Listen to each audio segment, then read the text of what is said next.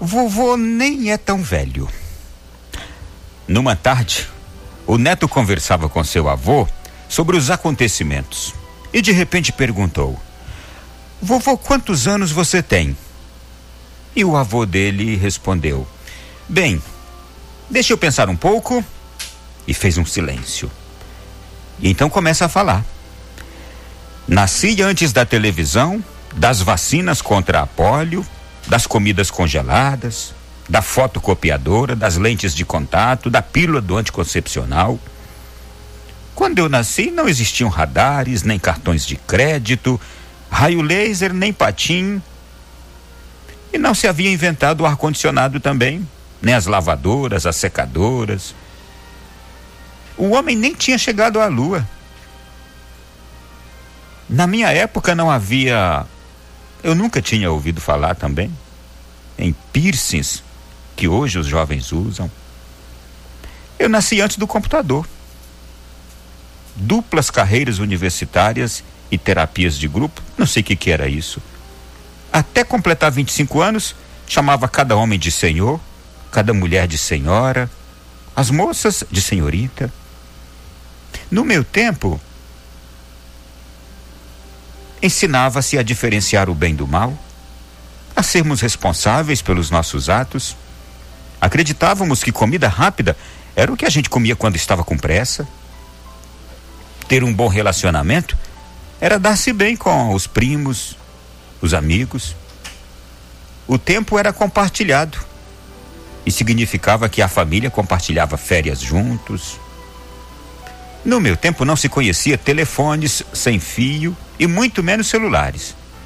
Nunca tínhamos ouvido falar de música estereofônica, rádios FM, fitas cassete, DVDs, máquinas de escrever, muito menos agora essas coisas que estão aí, Bluetooth.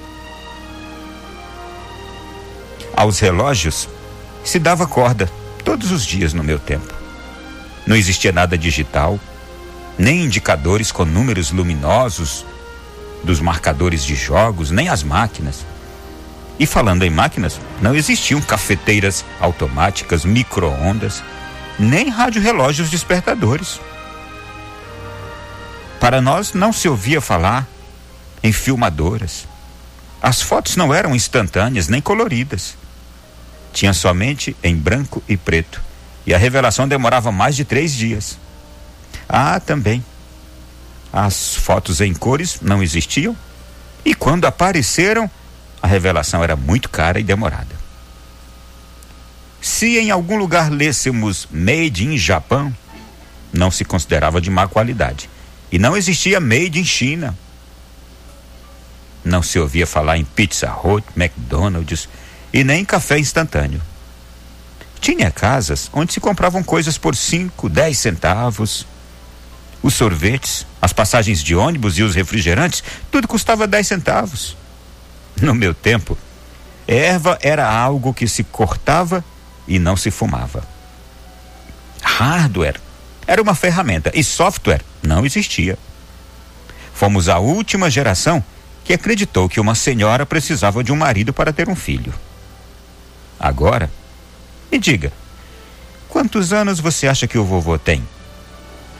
O menininho levantou a cabeça, olhou para ele, franziu o nariz e disse: Ih, vovô, o senhor deve ter mais de 200 anos. E o avô olhou para ele e disse: Não, não, não.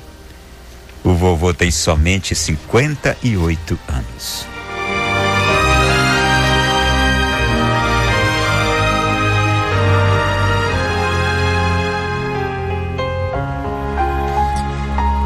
Meu irmão, minha irmã, muitas coisas boas vêm acontecendo ao longo dos tempos não é de negarmos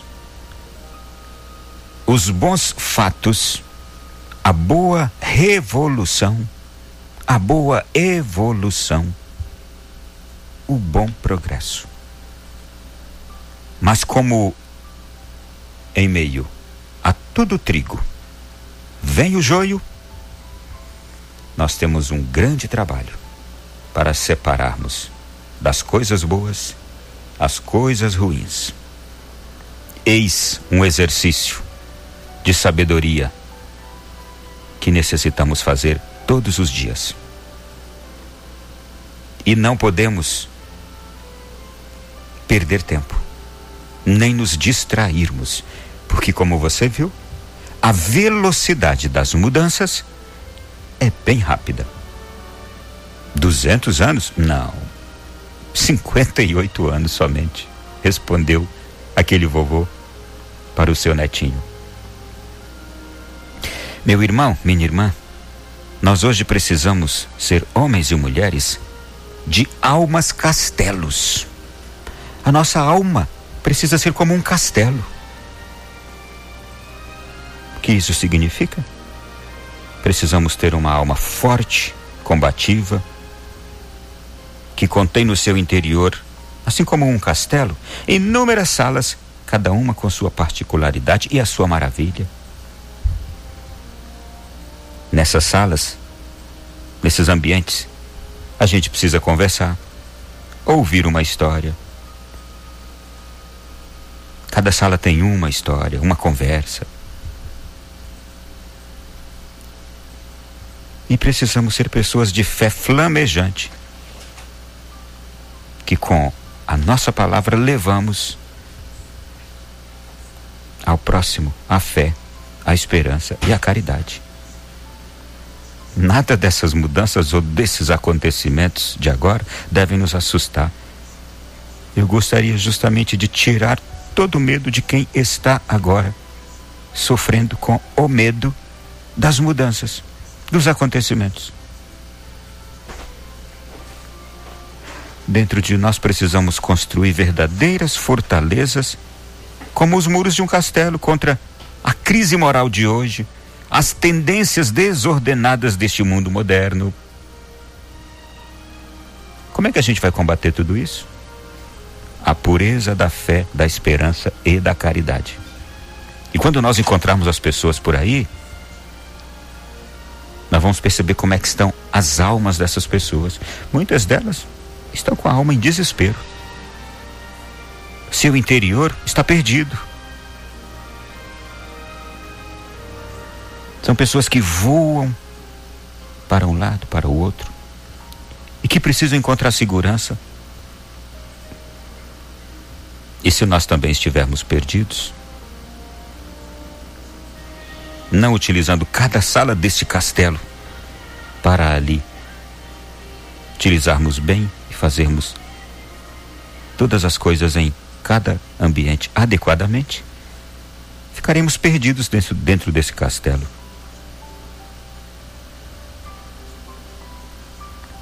Meu irmão, alguns professores, alguns mestres, algumas pessoas de outrora, nossos pais, enriqueceram a nossa juventude de tal forma que fomos nos tornando pessoas maduras com muito mais estrutura para aguentarmos o tranco dessa vida.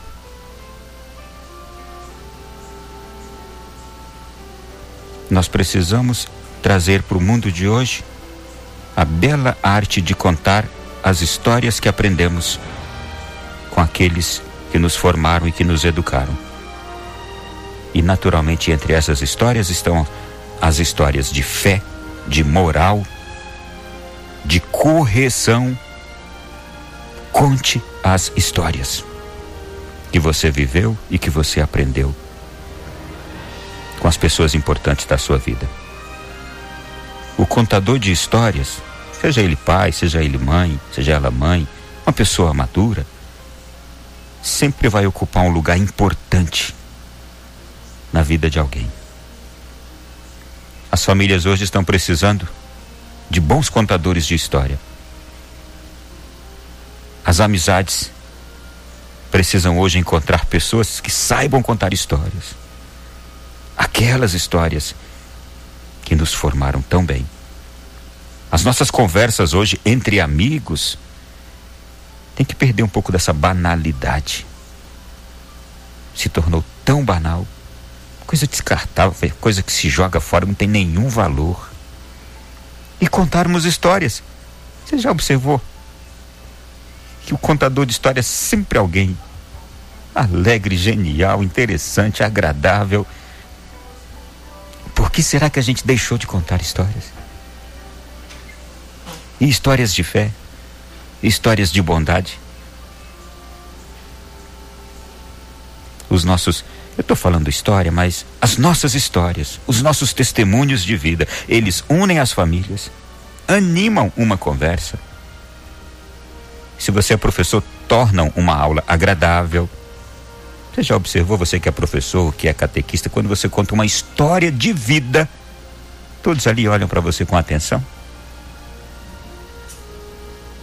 As histórias reatam relacionamentos entre pais e filhos, dão sabedoria aos mais novos, elas tornam um jantar interessante, aguçam a nossa inteligência, elas ilustram, até mesmo em palestras, em conferências. Já observou? Histórias. Sua história. Seu testemunho de vida. As coisas que aconteceram com você. Há sempre uma história para qualquer ocasião. E é isso que a gente precisa estar atento. Eu vou terminar contando aqui uma história.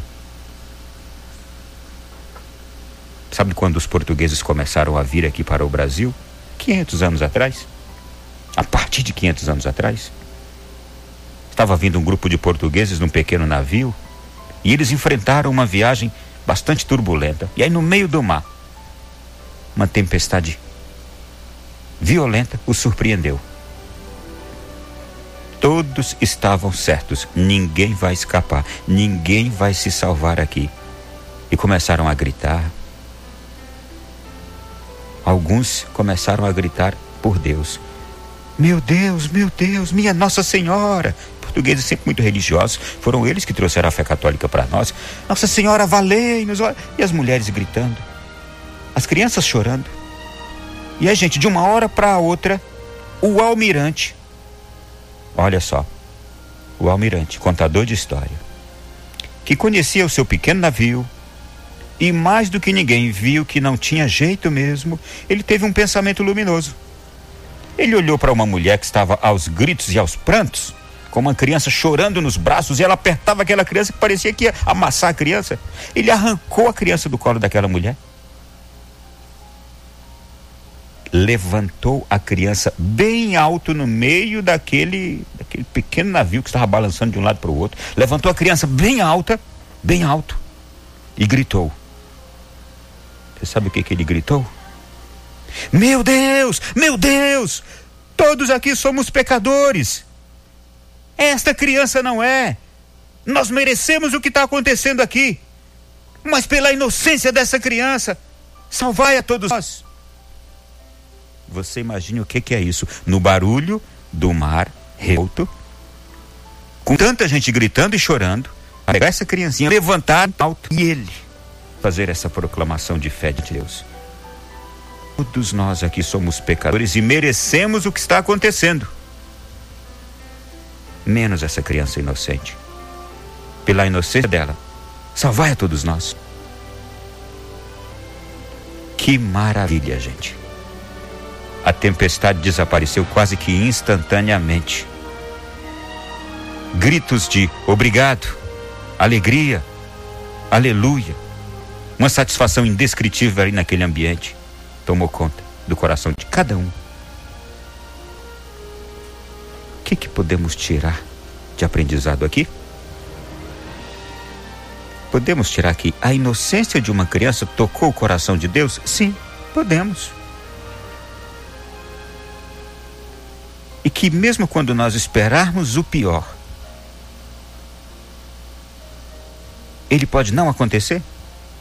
Deus tem poder para mudar as coisas? Sim, também podemos. Mas eu quero tirar uma outra lição. Não foi sem motivo que Jesus se tornou uma criança para passar para todos nós a riqueza que tem a pureza e a inocência. Mesmo você sendo uma pessoa adulta, mesmo você sendo já vovô, lute pela sua pureza, aquela inocência de uma alma limpa. O fato de você ser já uma pessoa velha, desculpe o termo, bem vivida, adulta, não dispensa que você seja alguém puro, pura, que conserva no coração uma inocência. É isso que vai nos salvar das mais diversas tempestades. Virando. O barco da minha vida, da sua vida, da sua família já estiver virando. E que você vê, não tem mais jeito. A inocência e a pureza da nossa alma dão jeito em barcos que já estão virando, em navios que já estão virando, em famílias que já estão destroçadas, em casamentos destroçados, em pessoas com a saúde destroçada. Não desista da sua alma pura e inocente. Muito boa tarde. É assim que começa o programa de hoje. Cria em mim um coração que seja puro, um coração que seja puro. Cria seja puro, um coração que seja